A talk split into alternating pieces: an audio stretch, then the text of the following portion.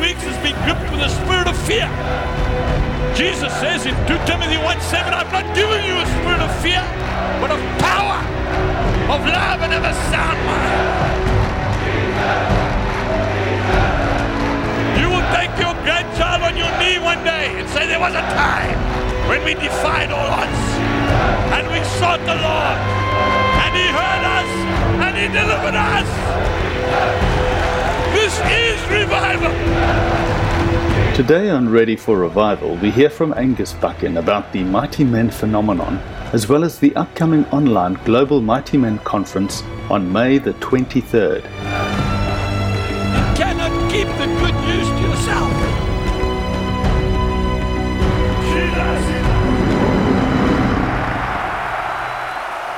Uncle Angus, last week you spoke about the Andrew Murray revival.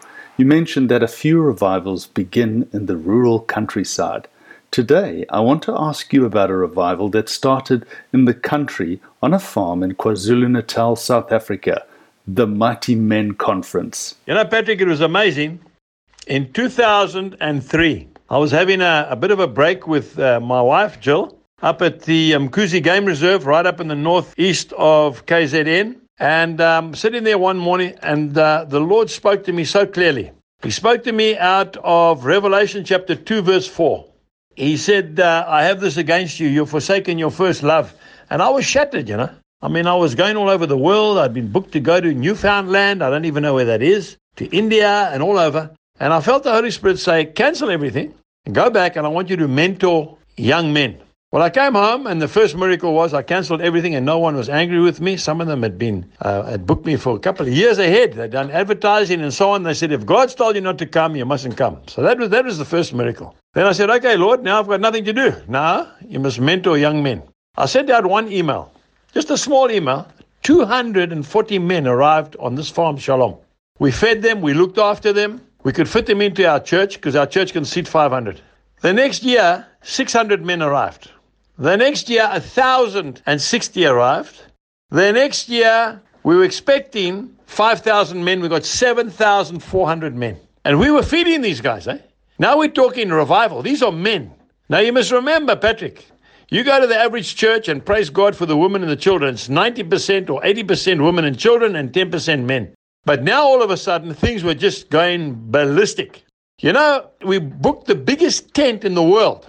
It can take 30,000 people inside, 30,000 men came from the outside. Now, I know there was 30,000 because my son-in-law cable tied every chair, so it's a fact. And then double the number. We killed 40 oxen. I'm talking about fully grown oxen. 40 for one meal, just one meal. It was amazing. The men were coming to Christ, men who never entered the door of a church, were on fire for the Lord. It was one of the greatest things I've ever had in my life. I said, after that one, I said, well, we can't go, we can't go any bigger undercover. So we went open air, 2009. what a, what an event. They came by their tens of thousands, camping everywhere. The farm was full. And what happened? At my best moment in my life, I had two heart attacks. One on the platform, just under the platform, and the other one at the home at home. I was dying. I remember. They casevaced me in a 911 helicopter to Pietermaritzburg. I will never forget the sight. As, I, as the helicopter lifted, the young girl that was, was flying, and she flew very fast. She tilted that helicopter, and I just saw tens of thousands of hands in the air praying for me. God healed me in 15 minutes.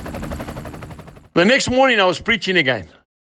I felt like I'd been run over by a truck, but I tell you what, I was preaching, and men came to Christ. Men were weeping all over the place. And then the last one on this farm, 2010. Well, some say 400, some say 450,000 men arrived here. You've never seen anything like it in your life. The men went out of sight. I couldn't see the end of the crowd.